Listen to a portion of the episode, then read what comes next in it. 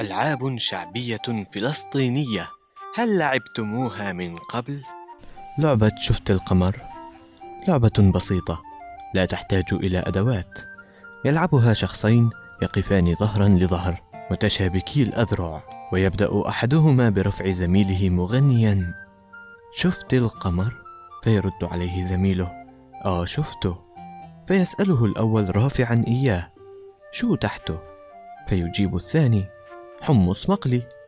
وهنا يقول الأول طيح يا عقلي. وغالبا ما تنتهي بالوقوع مع الكثير من الضحك. ثم يأتي دور اللاعب الثاني ليرفع زميله مرددا نفس الكلام.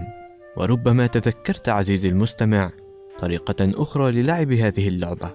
إذ يلعب الأطفال نفس اللعبة ويقولون أنا الدبور من رايح على اسطنبول خدني معاك يلا نروح.